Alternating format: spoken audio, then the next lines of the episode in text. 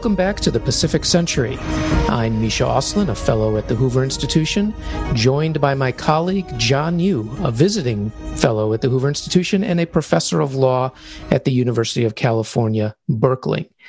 As you know, the Pacific Century looks at the future of China, America, the Indo Pacific, and the fate of the world. And today, we are honored to have with us someone who is literally and metaphorically, at the tip of the spear in projecting American power and defending American and liberal interests in the Indo Pacific, and that is General Kenneth Wilsbach, the commander of Pacific Air Forces.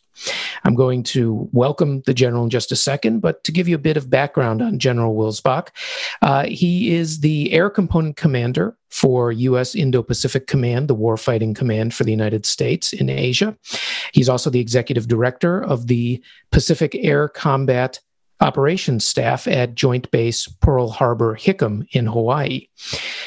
Pacific Air Forces, or PACAF as it is known, is responsible for Air Force activities spread over half the globe in a command that supports more than 46,000 airmen who serve principally in Japan, South Korea, Hawaii, Alaska, and Guam. Uh, General Wilsbach was commissioned in 1985 as a distinguished graduate of the University of Florida's ROTC program. He earned his pilot wings in 1986. He has had uh, experience in Korea, in uh, United Nations Command, uh, the Air Combat Air Component Command of the Combined Forces Command. He was commander of the Seventh Air Force, which is part of Pacific Air Forces in South Korea, and he is a pilot who has flown more than 5,000 hours in the F 15C, the F 16C Reapers, and the F 22. He also flew 71 combat missions in operations Northern Watch, Southern Watch, and enduring freedom. General Wilsbach, it's an honor to have you with us. Welcome to the Pacific Century. Uh, thanks, Misha. Really appreciate the, that introduction, and um, it's it's a real pleasure to be here. As I as I told you um, earlier, um, I, I, have a heart for the Hoover Institute, and it's just an amazing institution, and um, it's it's um, almost surreal that that I'm here uh, that you're interested in me being a guest, and uh, it's it's really fun to be here and uh, uh share a few thoughts with you. Well, there's actually few people, in, in all honesty, that we'd rather talk with more because it's it's pretty easy. I'm I'm based in Washington D.C. actually, so it's pretty easy whether you're in D.C. or you're in Palo Alto to have a uh, a sort of metaphorical picture of, of the Indo-Pacific, a mythical picture, certainly an abstract picture because because we're not in there. But I can tell our listeners um, having had the pleasure of visiting uh, PACAF and and visiting Indo-PACOM back then PACOM uh, numerous times that the forward-based tip of the spear that that you all represent and that of course the the subordinate commands uh, underneath you represent in Japan and Korea and the like uh, really don't get to dabble in in the uh, uh, the the, the ways that we can sort of think a little bit about uh, being being cute with what's going on in the Indo-Pacific. You're actually there and you're facing the challenges the realities both working with with partners dealing with adversaries those who who are not interested in stability and those who are committed fully to stability. So your insights are really the ones that i think we need to hear particularly here in dc but but also in palo alto and and in particular general. Um, there are few in the uh, the Air Force, but in the U.S. military who have had as much experience as you have had in the Indo-Pacific. You've you've actually had two extended tours there. Uh, the first one was from 2008 to 2013. Uh, then you got a three year break, and then you went back in 2016. So you're on your fourth year in this second tour. So you, you actually have for for the military a, a longitudinal perspective. And I'm just wondering if you could tell us in your own view how you've seen the security environment change in the dozen years or more that you've focused on the Indo Pacific? You bet. As a matter of fact, um, I did have two extended tours, but um, in total, I've had nine. Whoa. Uh, so two two times in Alaska, two times in Japan, uh, four times in Hawaii, um, on various staffs uh, here and on on the island, uh, as well as uh, one in Korea. Um, so um, quite a bit of of an experience uh, from the, the very, very tactical um, all the way up to the strategic. And so um, I do have um, a pretty extensive bit of experience uh, for this, this part of the world. I apologize, by the way, not knowing it was nine. We're gonna we're gonna fire our fact checker. That happens no, to be me. Wrong. So you were wrong because some of the some of the assignments were, were um, shorter than others. Um, but um, you know, I, have I've been out here um, quite a bit. And um, to get to the point of your question, though, of you know what's changed. So my first assignment was in 1993, uh, and uh, you know the the the threats or the adversaries back then uh, were a lot of the same uh, players that we have today, um, but the, but the difference is. Um, the the security environment has changed uh, remarkably. Uh, take North Korea. Uh, back in 1993, uh, North Korea certainly wasn't a nuclear power. they are today. China um, was relatively internal and um, they hadn't necessarily um, started their return to greatness uh, strategy uh, that I think everybody's uh, familiar with, and expanding out from you know their internal uh, borders from the first island chain to the second island chain uh, that we talk about frequently, um, and then the modernization of the um, Chinese Communist Party military um, has really um, advanced, especially in the last 10 years. Um, and so that security uh, environment has changed uh, in that um, we used to um, have a significant overmatch uh, with respect to our military capabilities uh, versus theirs, whether it be uh, China, uh, North Korea, and we haven't mentioned Russia yet, but um, they're they're also also in the same category. Is the the overmatch um, has has shrunk uh, over uh, over the years, uh, and so that that has uh, changed um, the approaches uh, that we've taken uh, versus um, those adversaries in the theater. So the the question of of overmatch, eh, you know, there's different ways to to try to calculate it, right? There, there would be tails, um, you know, how many planes we have and how many different places that are critical. I don't think anyone uh, would would think that we are not the finest trained uh, Air Force in the world. Our, our, men and women, our airmen are are extraordinary. Have you seen that gap close as well? Meaning, it's not just that we, we do have older fighters. You've flown a lot of you. Flown uh, you've flown F-15s, you've flown 16s, you've flown the Raptors. So you've been uh, for a long period. I guess you didn't fly the F4 I've flown the F4. Have you really? I have. I wasn't uh, fully qualified in it, but I, have actually flown it one time from the front seat, uh, and uh, it's an amazing, amazing aircraft. And to think that uh, what uh, what the the Navy, the Marines, and the Air Force did with that airframe, predominantly in Vietnam, uh, was impressive because it's it was actually I found to be a difficult airplane to fly. Interesting. The but, but yeah, to our, our current folks and, and how they do in, yeah. in your view. Yeah. Uh, we are so blessed in the United States Air Force to have uh, some of the finest young people available in our country. Uh, and uh, they're motivated, they're smart, uh, they're innovative. Um, you know, they've got a work ethic uh, that just produces results. And so, in, especially in, in my command, I really try to play to that strength of giving them you know enough authority um, that that really goes along with their responsibilities uh, to be able to take advantage of um, that innovation and when you get assigned a duty whatever that duty may be uh, whether it's you know like like I was when I was a youngster of being a fighter pilot or, or or something else maybe it's in the medical community maybe it's in communications whatever that whatever it is what what I'm looking for is leadership at every level um, to innovate your part of the task every day and to continually get better. And this um, constant improvement of remaking yourself as often as you can uh, to make the most of your resources to get maybe some new resources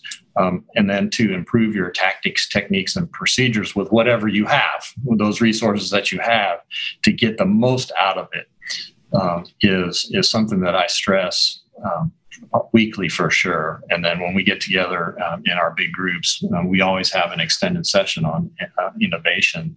And then um, innovation is fantastic, but if at the at the lowest levels of your organization, if you don't have um, the authority to implement those uh, innovations, you really can never realize it.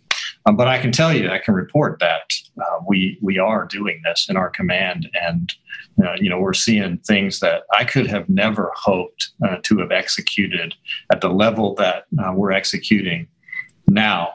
Back when I was a, a young lieutenant or a young captain, um, what what we could do back then compared to what we can do now is uh, is really encouraging for me as the senior uh, airman in the Indo-Pacific theater of just how bright and talented um, our force is and how much they embrace uh, this you know somewhat new um, responsibility and authority to innovate every day in in whatever job that that uh, you're assigned to do and as you might imagine you know if, if you're a company and you have employees that um, are given you know this freedom um, they're going to be excited about their jobs because they kind of they kind of write their you know they kind of write their own ticket uh, so to speak and they they get a chance to uh, really use their brain and use their talents uh, to, to make their part of your company better. We, we, are doing the same thing in the Air Force, and so I, am I'm, I'm very encouraged uh, that uh, we we still have um, that innovative spirit and uh, and the you know it really turns into uh, patriotism, right? Of trying to make our organization for our country the best that it can be every single day. I want to I want to turn to the darker part of the picture uh, in a second, but I, I do want to say that for for those who maybe haven't uh, interacted as much with the Air Force, and I've been uh, privileged to to be able to do that from Washington, but also visiting uh, different different bases and and being involved in in uh, meetings and small groups and the like. Um, maybe it's because the Air Force is the youngest of the services. I mean, we, we now have Space Force, but you know that that's immediately yeah now the second youngest but you know has been the youngest. Um, and but it's the youngest also because the technology is the newest. I mean you know uh, we've been going to the sea for thousands of years. We've been fighting on land for longer than that. But you know the air domain is is barely a century old at, at this point. Um, and and so for those who haven't actually interacted with the air force I, I just wanted to reiterate from a civilian and an outsider's perspective that everything you've said is is exactly what i encounter I, I know all the forces are innovative and and my colleague hr mcmaster will take take me down if I don't if I don't fully you know admit that you know the Army and, and the Navy. But there is something really unique about the way that the Air Force innovates from the get go because everything is in many ways are still being tried. It's still being thought out, uh, and and in an environment in which you've had as you said, the um, the overmatch shrinks so dramatically. You've had the near peer, if not peer competitor rise so dramatically and yet build off of let's be frank building off of our innovation right? Stealth was ours and now china's taking stealth. Um, bombers were essentially ours long range intercontinental bombers. China's taken that. Rockets whatever you want. The, the fact is the, the, the pla and the plaf that's the pla air force they didn't invent these things. We invented them. They got late developer benefits. So how do you look at that at that competition how do you first of all let's start with the basics. How do you assess the chinese threat in the air domain? I mean you're you're you're the one who's going to be fighting that war god forbid if we have it but how do you assess that threat? And then how do you plan on countering uh, what is at least in a matter of numbers increasing dominance by the plaf because it's a home game for them and an away game for you. Right so um, as i mentioned um, earlier you know, especially in the last uh, 10 to 15 years, you know, we've seen unprecedented um, advancements um, by the PLAF, uh, People's Liberation Army Air Force, PLAF. And um, and you rightly stated, you know, and and and I'll I'll even uh, take it one step further that um, you know they didn't invent it, um, and in a lot of cases they stole it. Here, here. Uh, intellectual intellectual property you know, was uh, taken um, by by them, and uh, they um, reverse engineer and they produce uh, their capability. Um, so um, that that's part of it. Um, but um, the, the, to to get to the the gist of your question of how, how do we plan on uh, countering this if if like you said, God forbid, we do have to fight this. How are we gonna How are we gonna do it? Well, we train we train to it, and we have a fairly good sense of what we uh, what what their capabilities are, uh, and we train to that. So when when we train, we train almost always outnumbered. Um, so you know we're we're will be required in order to win uh, to attrit. You know, it can't be a, a one one versus one, and you know if you if you get the one, you win, right? It has to be like one versus eight, you know, two versus ten, and you still have to win. Uh, and we train to that, and um, you know I can report uh, that that that's normal. That's that's a normal training uh, evolution that we do that you you train outnumbered. Um, and h- how do you do this though? How do you win in that environment? Uh, pe- people want to know. Well uh, one your your folks need to be proficient at their work right? So uh, you, you, can't just do this once a month and be good at it right? It's just like if you're a golfer and you only golf once a month you're not going to be that good. Uh, if you golf every weekend uh, or every day you're going to be a lot better so um, proficiency will be uh, really important. Um, and then taking advantage of uh, some innovative technologies as well uh, that um, enable um, perhaps artificial intelligence. Um, so, in, in a normal course of a day, you know, we collect an incredible amount of intelligence around the globe. And, and if you want to focus in on, on the Indo Pacific theater, we, we we also collect an incredible amount of intelligence. Um, and in the past, we were required to have human beings looking at and listening to um, that intelligence uh, that we collected, um, which takes a lot of time. But what if, and we're starting to get into this more, what if you had machines looking at it? Um, and and um, as an example, where you have um, on your on your phone you have a facial recognition software or on your computer and you can you can do a search for ken wilsbach on your computer and it'll find the photos right? That, that's kind of artificial intelligence but that, that's a very simple example of hey uh, system go find me the targets right? And instead of a human being to, having to look at every single photograph that we took uh, from the day before uh, and that may take a whole day just to look at one you know one set of photographs that that we took. Uh, what if the machine went hey there's a target right here right? Because it, it, recognized it. Um, so that's an example of artificial intelligence um, that we're um, starting to employ uh, more and more. And then the last aspect is the command and control of those forces. Um, and uh, there's there's a lot to command and control uh, as as uh, it's complicated. Um, but to, to boil it down in the, the simplest uh, in the simplest terms is having the right assets at the right time uh, to be able to win the fight. And that, that that's basically uh, what command and control is all about. And uh, we fully anticipate that command and control will have to be conducted in a contested environment. In other words, your our adversaries are going to try to take away our ability to talk with one another. Uh, so we train to that, and uh, we have um, multiple systems. So if if I wanted to get you a message, I could do a Zoom call like this. I could send you a text. I could send you an email. Um, I could send you a letter. I could send you a UPS, a FedEx, uh, you name the company. I could. There's a lot of different ways that I could get a message to you. Well, we're doing the same thing with the com system, so that um, there's not just one thing that you have to take out, and so it's it's a robust uh, system.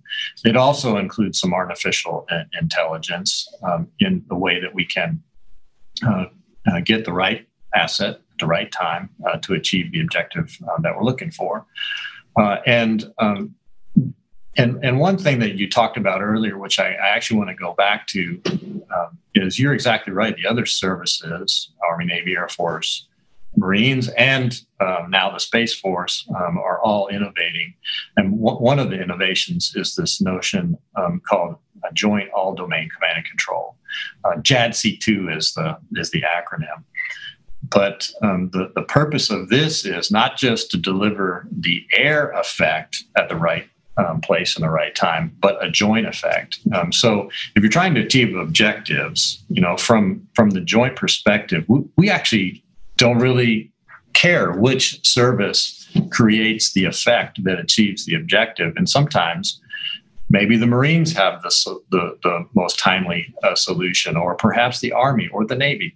Um, so the, the whole point of this JADC2 uh, is uh, to be able to uh, create um, enough dilemmas at a volume and pace uh, that the adversary is um, going to have a hard time dealing with and, um, and, and, and, frankly winning.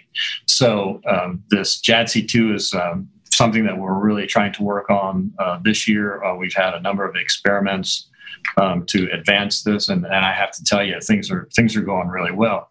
A, a subcomponent of this is a is a system called Advanced Battle Management System. You may have heard it called ABMS, and in fact, we just uh, did an ABMS experiment on a recent exercise uh, that uh, we were doing. Um, it was a joint exercise that we were mostly around the island of Guam, um, but we're also uh, some forces were here in Honolulu um, operating out of uh, uh, Joint Base Pearl Harbor Hickam. And um, this ABMS system um, is the software and the associated hardware that goes with it, which allows the JADC2 concept uh, to take place. And uh, there was a a, basically a command center that we had set up um, here in Hawaii uh, that was able to manage uh, the information coming and going, uh, direct forces that were actually operating in in and around uh, the island of Guam. Uh, and you know, a lot of people have said, "Well, what's the big deal? I can do that from my phone." That's because you have cell and Wi-Fi. Uh, this was operating on its own estab- we we established the network, not reliant on you know cell coverage or or Wi-Fi, but our, our own network um, that we we set up, and so that's um, that's the difference in that. But it, it went it uh, the experiment went really well, um, but that was a very long-winded um, answer uh, to your question about you know how we how we anticipate being able to, to compete and win.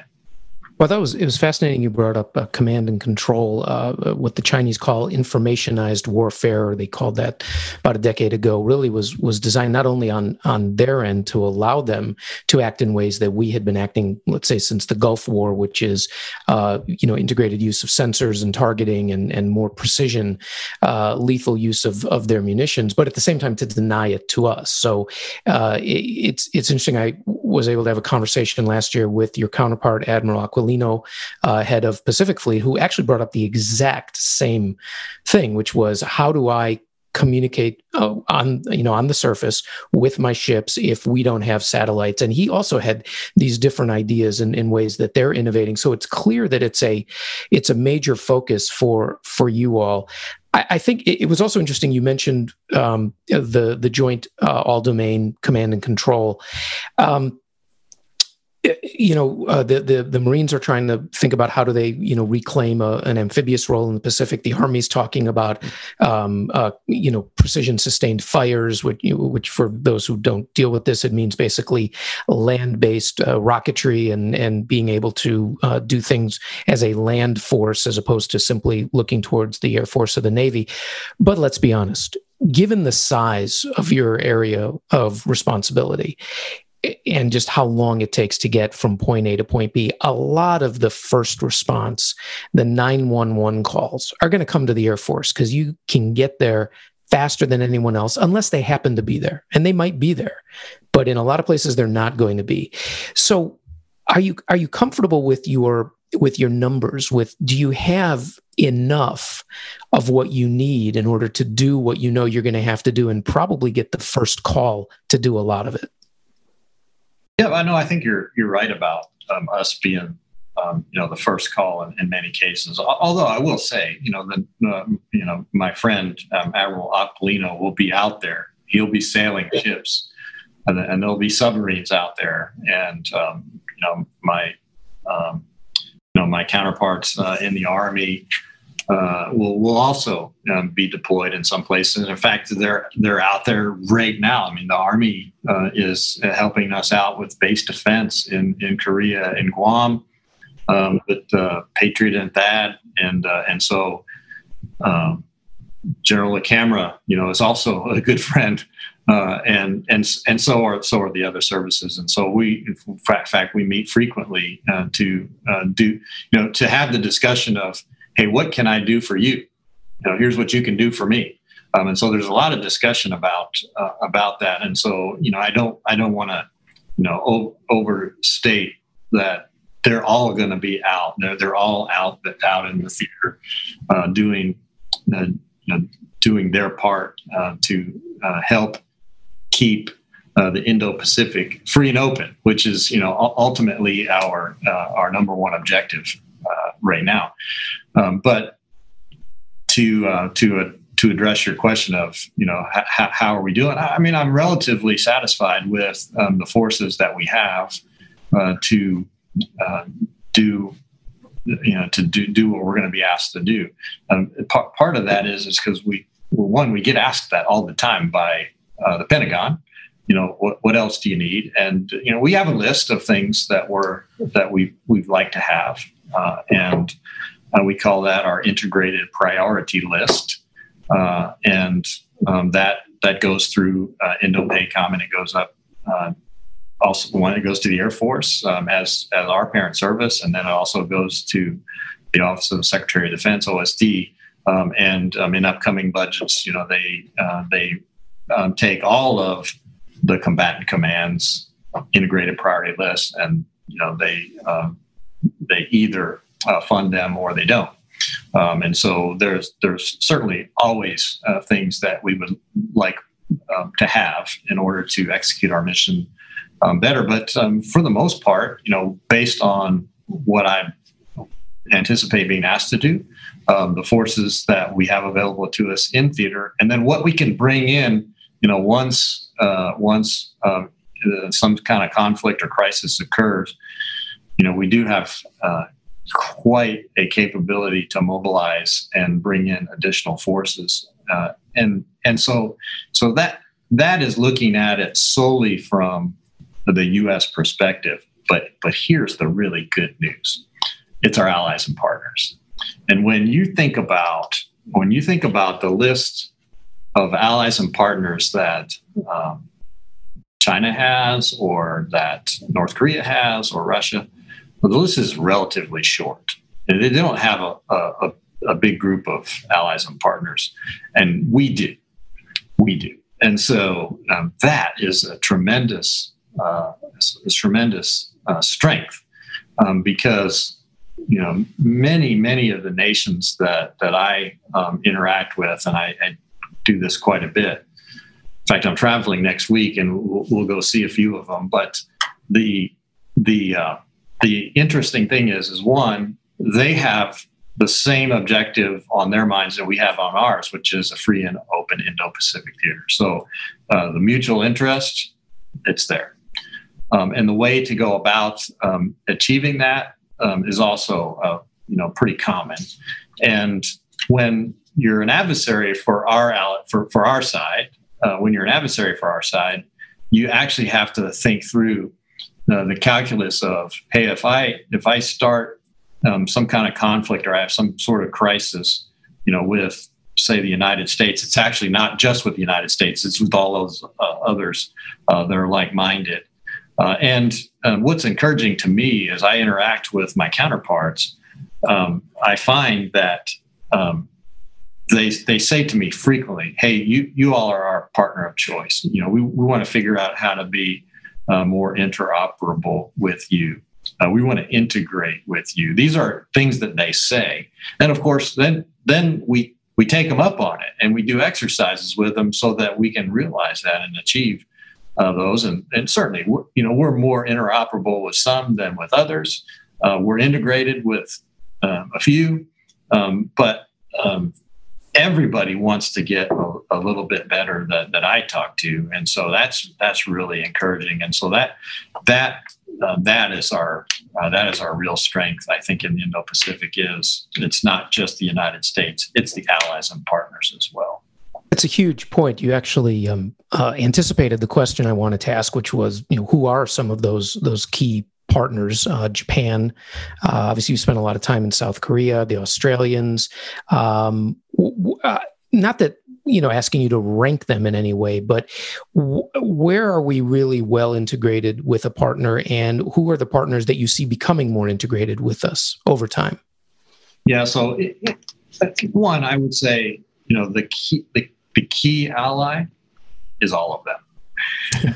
And that very diplomatic answer. Strength but the strength in numbers is is i mean if, if you think about it if you're if you're the uh, communist the, the Chinese Communist Party.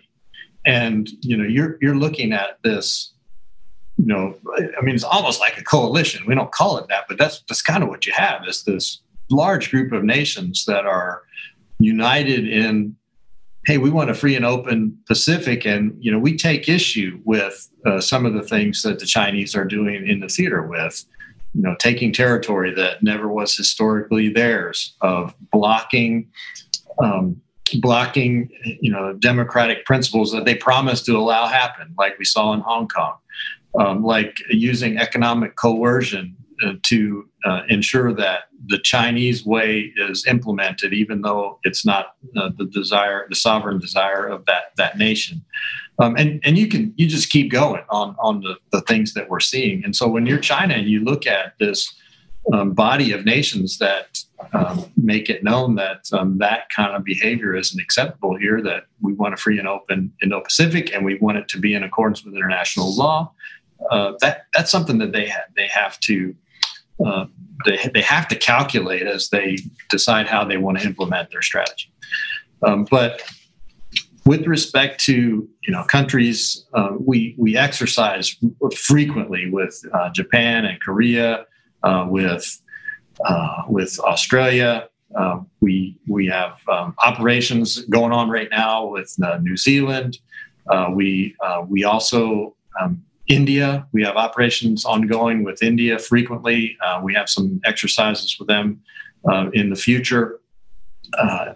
Indonesia, Singapore. We're, we're constantly doing exercises with uh, Singapore.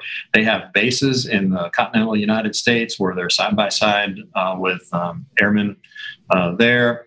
Uh, Thailand exercise you know, frequently uh, with them, and and um, I'm sure I'm missing uh, some, but every single even even Mongolia, we we we talk, I talk with Mongolia a lot, and we don't have necessarily that many planned exercises, but we do smaller subject matter expert uh, visits. And so, you know, I, and there, there's other, there's many other countries uh, that we have relationships. And while we might not do, you know, huge red flag exercises with them, um, we still invite them perhaps to come uh, watch red flag uh, and be an observer. We have subject matter expert um, exchanges um, with all of them, and and to the degree that they're interested and the degree that um, that uh, they're able um, we, we welcome everyone and all. And so that's why I say uh, the, the key ally is all of them.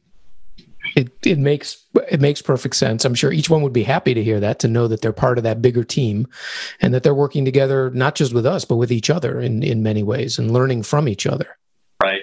In fact, I, I host a um, a um, VTC um, that uh, we'll we'll have again uh, here next month, um, but it's just all of the air chiefs um, in the Indo Pacific um, and some others. We actually invite uh, some other air, chiefs from not even not even from the Indo Pacific, but who have interest in the Pacific, uh, will participate. And uh, what we do is we we um, just put out a a list of topics, and we allow the group to also um, submit topics and then then we get together and we talk about them. And so uh, in the past we've talked about uh, as an example you know how to mitigate covid and still be ready.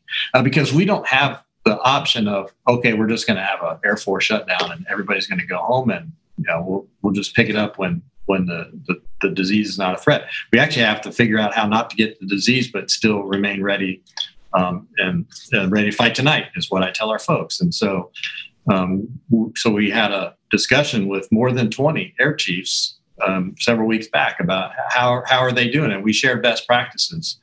Uh, and um, it was really a fruitful, uh, fruitful conversation. And that, that's another example where we all get together uh, and share. And so I'm I'm uh, very frequently, you know, sending text messages to my counterparts. Uh, you know, if there's a storm that runs through their country, you know, I'll, I'll say, hey, do you need anything?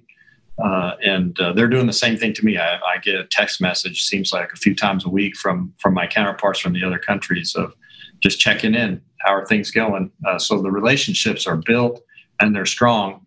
You know, despite the fact that we're not traveling as much as we used to, we're using technology, kind of like what we're doing here uh, with the Zoom call to to uh, to be able to retain and, and build the relationships. Um, it was interesting you mentioned your your mantra, uh, "Ready to fight tonight." Um, you spent a lot of time uh, dealing with Korea and and been on the peninsula. Uh, if history teaches us one thing, we have a fairly good uh, set of data points that um, North Korea challenges new leaders and they challenged new U.S. leaders. They challenged President Bush. They challenged President Obama. They challenged President Trump. Um, it looks like we will will likely have a new leader in in January, uh, and even if we don't, it's still going to be a, a, new administration, a second administration. Um, are are you ready for Korea? Are you ready for the unexpected? What we can expect is the unexpected from the North Koreans, and how worried are you that? It's just getting closer and closer to crossing the line one day that that things really they, they it's not just a provocation it goes beyond a provocation. Right. So um, I, I, think you're exactly right. Um, and i look at it maybe a, maybe from a different perspective of challenging the leader.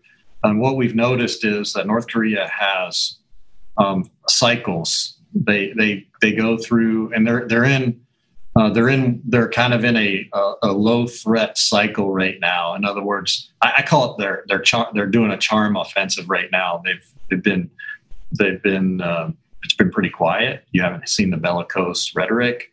Um, they haven't uh, shot off uh, any missiles lately. Um, you're not hearing the threats um, around the region of using uh, their their nuclear weapons. It's been relatively quiet, um, but you don't have to go back very far you know, like 2017, three years ago, it was completely different. And if you study North Korea, and I know many of the listeners probably have, if you go back, you can see this cycle repeat itself, you know, almost, uh, you know, through the history of that country of they'll, you know, they'll, they'll, they'll have a, a period where they're abrasive and then they're not abrasive and abrasive and not abrasive. Um, and it, it, it, probably is the way that they uh, achieve uh, some level of objectives. And so uh, we we go we go into the future with our eyes wide open that um, perhaps that could change. I hope it doesn't, and I hope they um, continue uh, uh, to not to not be as threatening as they have been in the past. Um, but as we internally uh, talk about what we will be called to do in the event that things uh, go the way that you suggested, and we, we are called to to um, to have a conflict with North Korea, that we're ready to to do that, and I, I can report that we are. Uh, and so, um, and you know, I I hope and pray that we never have to do that, but if we do, uh, our intent is to win, and uh, we we um, in the United States Air Force uh, train train to that. Um, quite seriously. And the good news here is we're doing that training with our Republic of Korea allies um, every single day. Um, and and I'm I'm focused in on the, the Air Force, but um, you know I, I, can't can't let this question pass without saying it, it's joint. So my uh, Navy, Marine, Army, and Space Force uh, brothers and sisters are right there uh, with me, um, and uh, we will have um, the support of our joint voice, our joint forces uh, to be able uh, to execute that.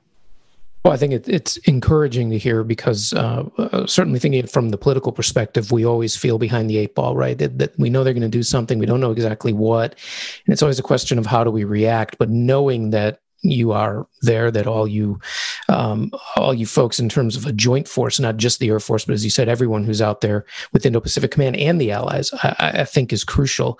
Um, I know we've got a hard stop coming up soon. I, I, sort of wanted to ask you a little bit about technology, but then I had a, a, a final question, a, a, brief one, but maybe just really quickly on on technology. What is, if you had to list, you know, the, the, the single most or the top two or three most transformative technologies for the aerial domain? It, over the next generation, what are they? And then I've just got one quick follow up for you. Yeah, you bet. So I know we've talked, uh, you've seen in the media um, in the last year or two about hypersonics, and you know what you know some people you know I know a lot of people know what it is, but a lot of people might not understand why why we're interested in this. Um, but you know, it it it really takes away um, you know whoever's trying to defend against um, hypersonics, it just takes away the time element because the weapons are traveling um, so quickly um, that you don't you may not have enough time uh, to defend yourself. And so hypersonics um, and the distance that they can go um, in in a given time um, is uh, is really a game changer. And so um, that is something um, that that I'm very interested in. And then associated with that though is continuing to acquire uh, stealthy uh, platforms uh, that can operate in that contested environment, um, maybe not with impunity, uh, but close to that, right? And so uh, being able to get inside, um, you know, a defended airspace, uh, and but be there undetected, uh, so that you can create effects of of your choosing um, that will um, incur costs to the adversary. Uh, and then uh, we talked about it earlier, but artificial intelligence and the, what the artificial intelligence uh, does for us is it it points us uh, to the solutions that give us those dilemmas that happen at a pace and a volume that the adversary just can't uh, contend with. And when you when you take in uh, stealth, speed, and then the ability of artificial intelligence to be able uh, to point you in the right direction without having to have um, this very long analysis time. Um, it, the the machines do it for you, uh, so the analysis is done for you, and then it points you right. Okay, here's the target.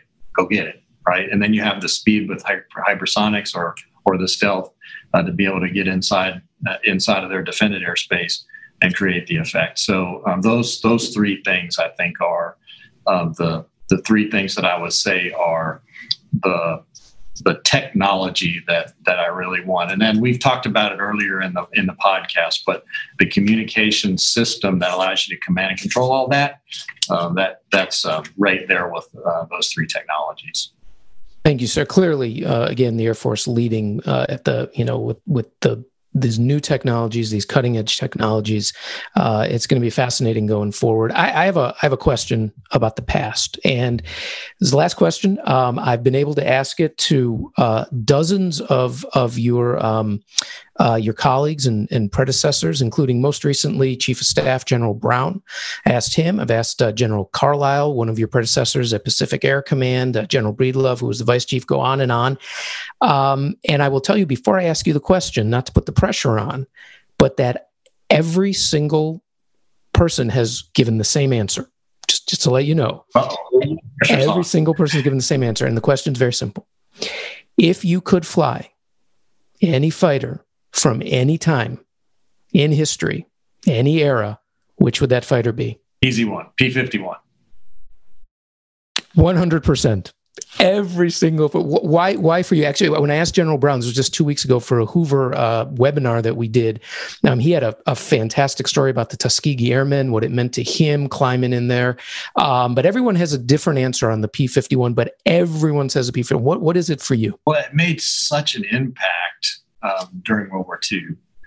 Uh, and uh, the other thing is, and, and, and, it is so like accelerate, change, or lose that General Brown is, is talking about because uh, the air airframe was uh, designed and built and tested in a very short amount of time, and then they they fielded it. Uh, and so it it, uh, it, it was just one of those game changers, and you know that you know at the time you know it was primarily in the European theater um, the the Nazi, the, you know, the Nazis had nothing that could compete with it, uh, and it allowed it allowed us to be able to really um, execute our strategy um, that we uh, hadn't had to that point.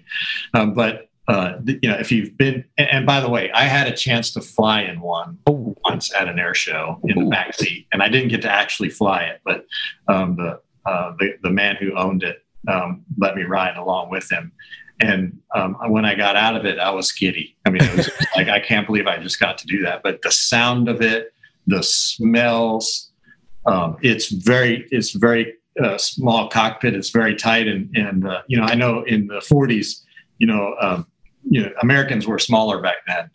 Um, but uh, even me, I'm not that big of a person, but it was cramped and noisy, uh, and it just makes you appreciate uh, all that um, you know the, the greatest generations did with that that airframe. Um, but it, it's just, I mean, it's just a beautiful machine. Uh, and uh, and uh, it's I don't know it's just it's my favorite airplane of all time, and I, I've been blessed to be able to fly so many airplanes, and still that's my favorite one. Oh, that's amazing. Well, well, thank you for that, for the story. Uh, I know we're at the end of time. Um, thank you for your service, for the service of, of the men and women of the Air Force, Pacific Air Forces, uh, for what you do. It, it is not an easy job, and it's become a lot harder. We're just grateful you took time out of your, your schedule to join us on the Pacific Century, and we hope that when we can all travel freely again, you'll you'll come out and, and visit us at Hoover. I would love that. Thanks, Misha. I, I really enjoy my time with you, and I, I just um, so thankful that uh, we had a chance to, to chat. and And I will um, endeavor uh, to try to make it out to uh, Hoover as soon as COVID allows. That would be great. So, for the Pacific Century and my co-host John Yoo, I'm Misha Auslin. Bye bye.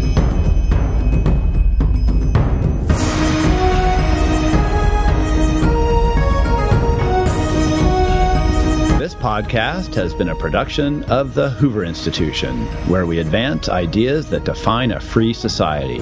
For more information about our work and to hear more of our podcasts or see our video content, please visit hoover.org.